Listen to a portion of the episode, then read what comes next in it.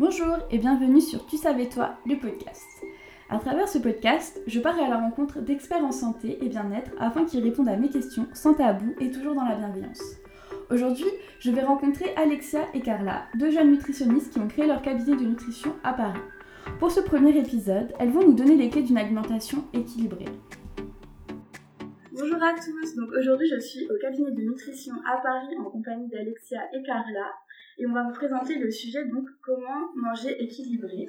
Bonjour les filles. Bonjour, Margot. Alors du coup, euh, moi c'est Alexia. Moi c'est Carla, donc on est deux diététiciennes nutritionnistes et praticiennes en luxoculture. Donc on parlera de cette méthode plus en détail lors de notre prochain podcast. Donc euh, voilà, on a notre cabinet euh, depuis un an maintenant euh, situé dans le 12e arrondissement à Paris. Voilà, on a tout de suite voulu créer un projet commun car on a fait nos études ensemble et on a voulu par la suite se spécialiser. donc Carla... Donc je suis spécialisée dans l'obésité de l'enfant et l'adolescent et Alexia dans la nutrition thérapeutique. Voilà. Et on s'est installé juste après du coup pour monter notre projet commun. Exactement.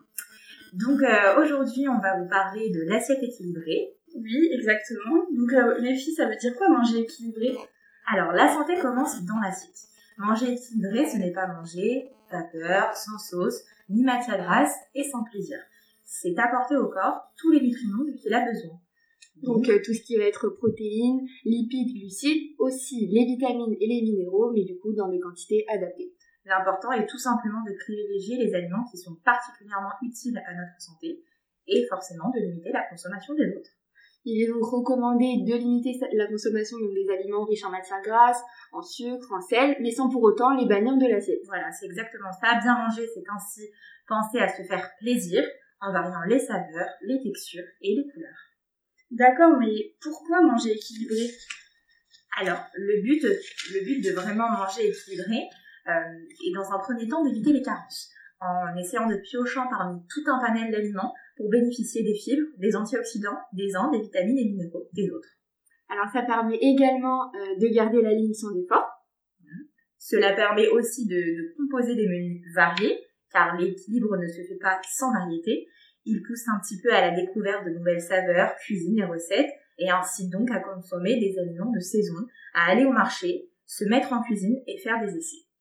Et ça permet enfin de donner de bonnes habitudes aux plus jeunes. Montrer l'exemple aux plus petits avec des assiettes équilibrées est le meilleur moyen de dissiper leurs appréhensions naturelles. Voilà, et c'est vrai que tout commence dès l'adolescence. Exactement. D'accord. Et du coup, comment compose-t-on une assiette équilibrée? Alors, l'assiette doit toujours contenir trois euh, éléments principaux. Euh, donc, le premier élément, ce donc ça va être les protéines. Les protéines. on a deux types de protéines. Les protéines animales avec la viande, le poisson, les œufs mais aussi les protéines végétales, donc tout ce qui va être légumineuse, aussi appelé légumes secs, euh, comme par exemple les lentilles, les pois chiches, etc. du coup, leur rôle, leur rôle, c'est de permettre le renforcement musculaire et de favoriser la satiété. C'est vraiment une catégorie qui est indispensable dans l'assiette. Ensuite, on peut trouver bien évidemment les légumes, aussi, aussi bien crus que cuits leur, euh, leur intérêt de... Donc ils contiennent des fibres, des minéraux, des vitamines et ils vont surtout permettre de diminuer l'absorption des sucres euh, qui peut, que, peuvent contenir du coup les autres aliments. Voilà, et la dernière catégorie très importante, ce sont bien évidemment les féculents. Une catégorie qui est très controversée, mais qui a totalement son rôle dans l'assiette. Donc dans cette catégorie, on peut trouver les pâtes, le riz, la pomme de terre, euh, le pain, euh, tout ce qui est quinoa, boulgour, semoule, etc. Leur but est de tout simplement vous donner de l'énergie. Donc c'est essentiel. Donc ça c'est pour du coup l'assiette euh, à proprement parler, mais euh, on doit aussi rajouter un fruit pour le bon sucre, et éventuellement un produit laitier pour les, protéines, et le calcium. Voilà. Alors une petite précision assez importante. C'est vrai qu'on voit souvent le slogan, euh, le slogan manger et consommer 5 fruits et légumes par jour. Alors, ce n'est pas euh, cinq fruits qu'il faut consommer. Et pour éviter euh, surtout les apports trop riches en sucre, il faut surtout parler de trois portions de légumes et deux portions de fruits. Donc schématiquement, l'assiette euh, doit contenir, voilà, essayez de diviser une assiette en trois. On va partir sur une demi-assiette de légumes, un quart d'assiette de protéines et un quart d'assiette de féculents pour vous donner un petit peu une idée générale. Voilà. Le, le plus important maintenant, c'est d'essayer de schématiser votre assiette et d'essayer de mettre les trois éléments essentiels en bonne quantité. Donc euh, important aussi, on ne fait pas l'impasse sur les matières grasses. C'est quand même une catégorie qui est importante. On va essayer de compter une cuillère à soupe par personne et par repas, ce qui est complètement euh, correct. Correct. Voilà. Alors, Cara va nous parler de quelques repères de santé euh, publique qui sont quand même importants. Qui sont importants, oui. Donc on va commencer par le premier. Pas plus d'un verre de jus de fruits par jour.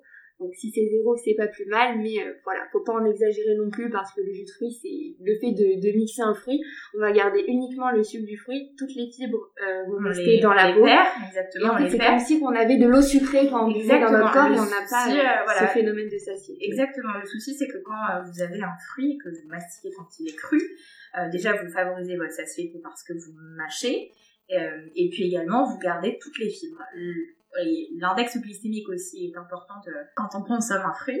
Euh, Il faut bien euh, distinguer en fait quand le jus, quand c'est liquide et quand c'est justement un fruit cru. Quand on va consommer un jus de fruits, l'index glycémique, donc en fait le taux de sucre de l'aliment sera beaucoup plus élevé que le fruit en lui-même. Donc plus l'index glycémique est élevé, plus forcément on sera susceptible d'avoir faim plus rapidement. Donc on fera attention à bien consommer, plus, du moins à privilégier un fruit cru jus de fruits. Donc ça, c'était pour le premier repère. Ensuite, on passe au suivant. Donc on recommande euh, de consommer une poignée de fruits à coque sans sel ajouté par jour. Donc tout ce qui va être Amandes, noisettes, noix, noix de cajou, voilà, ce sont les oléagineux. Euh, c'est une catégorie assez importante et qui revient de plus en plus euh, dans notre alimentation. Après, nous avons les légumineuses au moins deux fois par semaine. C'est assez intéressant parce que c'est riche en protéines végétales et en fibres. Ensuite, on va essayer de mettre deux produits laitiers par jour. Et puis, euh, de, on va essayer également de restreindre au maximum sa consommation de, de produits industriels, donc tout ce qui va être gâteaux, glaces, pizza. tous les plats préparés aussi qu'on peut trouver en supermarché. Et puis, euh, du poisson ou des fruits de mer deux fois par semaine. Voilà, pour avoir vraiment euh, quelques repères. quelques repères, exactement. Ok, super. Bah, merci beaucoup. Déjà, on a, on a l'image de l'assiette équilibrée bien en tête maintenant. Et je voulais savoir par rapport aux personnes qui, par exemple, euh, mangent à la cantine le midi ou en restauration collective euh, au travail, au lycée, n'importe où. euh, comment garder ces repères Comment faire pour manger équilibré quand c'est pas nous vraiment qui maîtrisons le menu? Alors, bah, en restauration collective ou en cantine, l'avantage est qu'il y ait plus du choix dans l'assiette. Mais l'essentiel est de faire les bons choix. Donc on va commencer par l'entrée. Donc on va vous conseiller de privilégier tout ce qui va être crudité. Du coup, attention euh, aux assaisonnements. Par exemple, le concombre à la crème, c'est une entrée qui est assez fréquente euh, en cantine ou en restauration collective. Donc c'est une entrée qui n'est pas interdite, mais on va faire attention euh, à la fréquence. Donc le but va être vraiment de varier les entrées selon les jours. Voilà. Au niveau du plat, on va essayer de, favoriser forcément une protéine, viande, poisson, mais on va essayer de limiter les sauces et les panures. Euh, attention aussi à ne pas associer les féculents avec du pain. Il faut faire attention effectivement, c'est soit féculent, soit pain, parce que sinon vous allez avoir un double apport en, en glucides. Et surtout, n'oubliez pas d'avoir une belle part de légumes cuits dans l'assiette. Et enfin, pour le dessert, donc euh, ça sera soit le yaourt, soit le fromage. On essaie de choisir entre les deux. On évite de prendre tous les jours des crèmes dessert. Ça sera plus un produit plaisir. Exactement. Et pour les fruits, on privilégie les fruits entiers plutôt que les compotes. Pour revenir du coup au jus de fruits de tout à l'heure, c'est un petit peu... C'est un euh, petit peu le même principe. le même L'index principe. glycémique sera plus élevé, et puis c'est liquide, donc vous mastiquez pas, donc moins de satiété, et, euh, et forcément, euh, ça peut vous provoquer plus, plus d'envie de sucre dans la journée par la suite. Et puis on va faire attention aux pâtisseries. C'est vrai qu'en restauration collective, on en trouve quand même. Euh, donc ça reste aussi un produit de plaisir, un petit peu comme les crèmes dessert. Et du coup, on rajoute à tout ça deux bons verres d'eau pour l'hydratation et on fait attention à tout ce qui va être en libre service comme euh, les sauces, le sel, etc. D'accord. Et euh, aussi souvent, surtout à l'approche de l'été, dans les magazines ou même sur Internet, on voit souvent euh, la détox, le régime, euh, le régime, euh, il y a tellement d'exemples de régime, là je pourrais même pas en citer, le jeûne intermittent. Voilà. Et on a aussi le rééquilibrage al- alimentaire. Donc en fait, on a l'impression que chacune de ces méthodes se tire un peu. Euh, Exactement. Le- Et on sait plus trop. euh, et on en sait fait, plus euh, trop quoi en faire. Et on sait plus trop laquelle, comment faire et puis on sait pas laquelle laquelle est la plus Et voilà. efficace et surtout euh, un petit peu euh, bah, faire le tri des informations distinguer euh, toutes ces méthodes. Exactement. Du coup, est-ce que vous pouvez nous éclairer un petit peu? Ah bien sûr, c'est la meilleure des questions à l'approche de l'été, comme ça on va vraiment faire un point. Et abattre les, les, euh, idées reçues. Exactement, et surtout qu'on va combattre les idées reçues, euh, euh, qu'on va euh, on va entendre de plus en plus. Alors du coup, on va commencer par le régime détox. Alors, qu'est-ce que le régime détox? Alors, donc le régime détox, il faut savoir que c'est un, un, mode d'alimentation qui est assez restrictif, donc qui consiste à consommer uniquement des végétaux, donc tout ce qui va être fruits et légumes entiers ou sous forme de jus pendant 1 à 7 jours consécutifs, et ça permettrait, ça permettrait, ça permettrait de détoxifier l'organisme. Le souci, effectivement, c'est que c'est très hypocalorique. Donc ça vous apporte très peu de calories dans la journée. Vous avez sûrement une sensation de faim très fréquente et euh, vous n'avez pas de protéines, donc qui dit pas de protéines, pas de satiété. Et puis euh, c'est euh, c'est assez monotone hein, parce que c'est assez répétitif de consommer uniquement des fruits et légumes et il faut savoir que c'est dangereux et, est forcément incompatible avec une vie sociale. Ça c'est sûr. Donc c'est vraiment pas quelque chose qui peut se faire sur le long terme. Et le but effectivement est d'essayer de, de, de retrouver des bonnes habitudes alimentaires tout en contrôlant son poids mais euh, d'essayer de, de, faire quelque chose qui puisse se tenir sur le, long, sur le long terme. Donc la détox, effectivement, vu comme ça, on ne pourra pas le tenir sur le long terme. Ensuite, alors le mot régime. Alors c'est vrai que quand on parle du mot régime, euh, ça, on, peut toujours l'associer à une restriction. C'est comme ça que la plupart de nos patients euh, le, le, perçoivent. Ouais. Donc pour vous, Margot, qu'évoque le mot restriction? Bah, restriction, pour moi, c'est, ça équivaut vraiment à la frustration. Et du coup, on a encore plus envie de manger ce qu'on ne peut pas manger en Exactement. Le fait d'être privé peut voilà, entraîner encore plus d'envie. Et donc après, ben, on craque, je suppose. C'est ça. Vous craquez même, même plus. pire que, que l'idée de base qu'on avait en fait. Exactement. Parce que tout passe par nos émotions. Et puis, euh, vous allez avoir forcément votre cerveau qui va travailler derrière cette idée et, euh, et focaliser euh, dessus. Voilà, et au final, si effectivement vous, finissez par craquer, vous pouvez même craquer davantage. Donc euh, le mot restriction, c'est ça peut rimer avec. en fait, en général, quand on un régime donc restrictif, ça va être les féculents en premier sur lesquels on va. Voilà. Bah, c'est vrai que c'est vraiment on va les retirer. On va bannir de l'assiette en pensant que c'est c'est celle qui va nous faire perdre vraiment rapidement du poids. Exactement. Sauf que vous perdez de l'énergie. C'est ça parce que les, les féculents ont pour but principal de fournir de l'énergie. Donc s'il n'y a pas de féculents, moins d'énergie, le métabolisme va être ralenti et du coup la perte de poids va être sera bloquée. Alors elle sera pas bloquée au début, c'est ça en fait le petit. Euh... C'est ça le piège parce qu'on va perdre rapidement. Vous allez, vous allez perdre, vous allez perdre rapidement, mais le poids finira par se bloquer.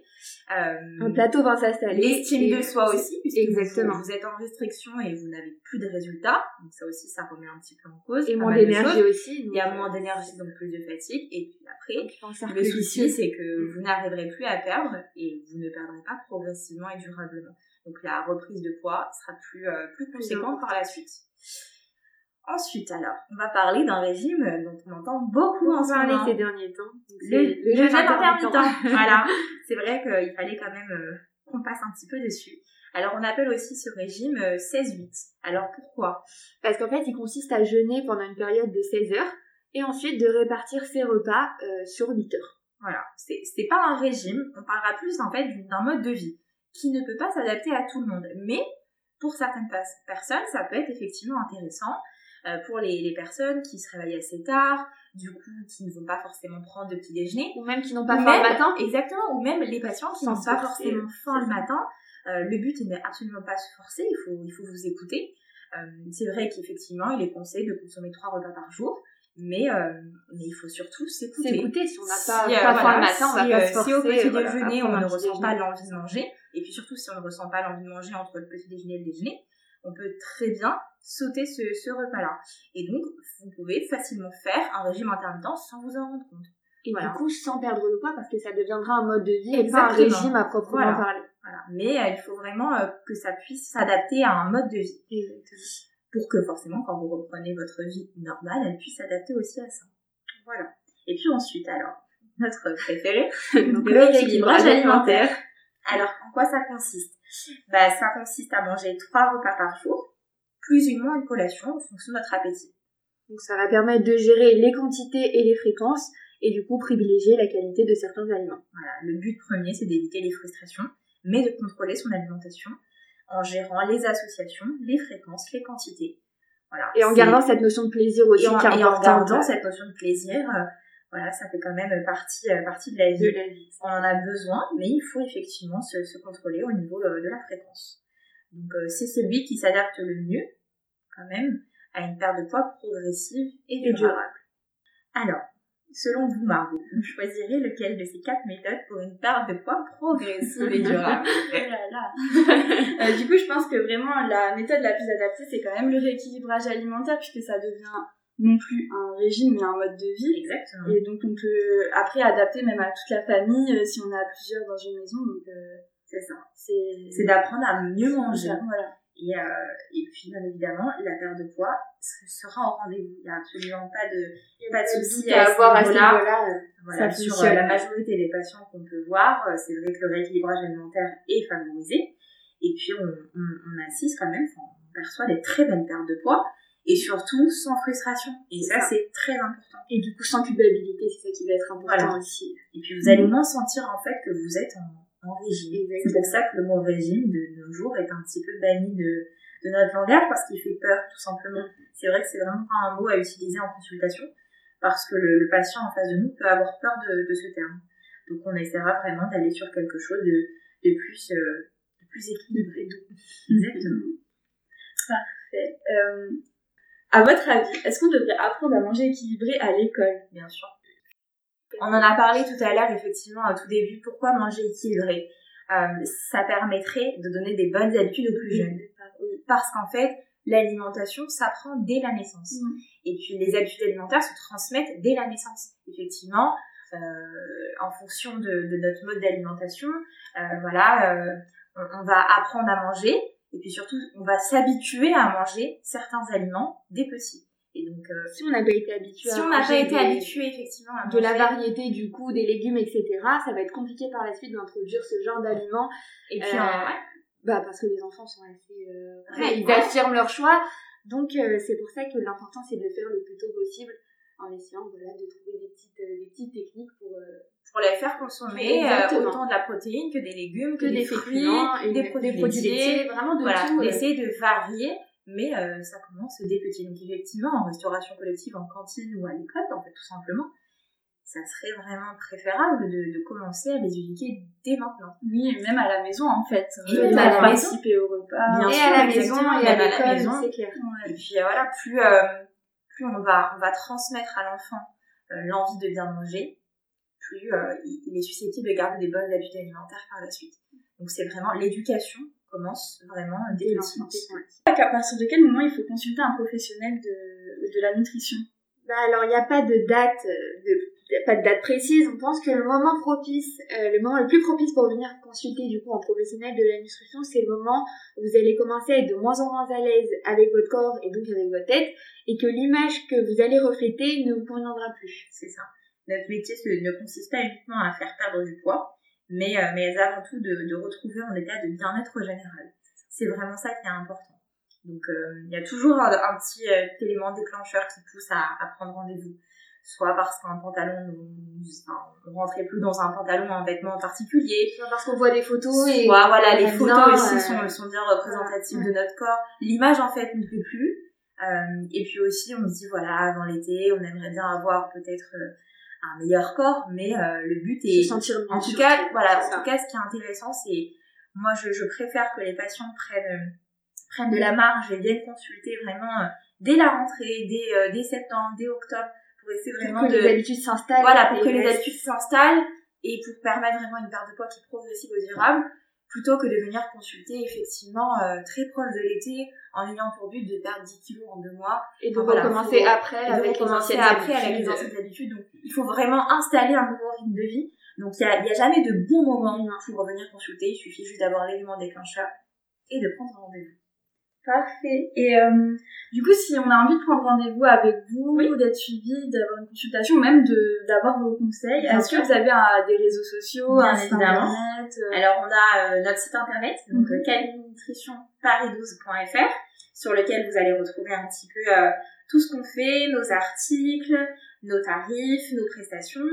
Euh, et puis euh, on va parler bien évidemment si vous allez consulter notre site, on parlera de luxoponcture, donc euh, vous allez un petit peu regarder ça. En savoir plus sur la méthode. Voilà, on va savoir plus sur la méthode avant que vous en parler un petit peu plus. Euh, puis ensuite nous avons un compte Instagram, Donc c'est Cabinet Nutrition Paris. voilà, On est également sur Facebook, sur LinkedIn, sur TikTok. TikTok également. c'est mis sur TikTok et puis euh, sinon faut prendre rendez-vous C'est euh, sur Doctolib. sur Doctolib ou par, téléphone. Ah, Voilà. super. Voilà. Ok. Donc, Bah, euh, je mettrai toutes les coordonnées en description du podcast et sur le site internet. Et puis, Super. bah, comme ça, retrouver. Bon, en tout cas, on espère vous avoir un petit peu éclairé, sur la sur nutrition et puis euh, sur le principe de bien De l'assiette équilibrée. C'était génial. Merci beaucoup, les Merci, Margot. Merci Margot. Je vous remercie d'avoir écouté cet épisode. Vous pouvez retrouver les conseils d'Alexia et Carla sur leur page Instagram at cabinet-du-8 nutrition-du-8 Paris et également sur leur site internet cabinet-du-6 nutrition-du-6 paris12.fr. Vous pouvez prendre rendez-vous avec elles via Doctolib également. Vous avez aimé notre épisode? N'hésitez pas à nous soutenir en laissant un avis 5 étoiles. Je vous remercie d'avance pour votre soutien. Vous pouvez retrouver les notes du podcast et plein d'autres informations sur notre site osebougem.fr ou encore sur Instagram at osebougem. A très vite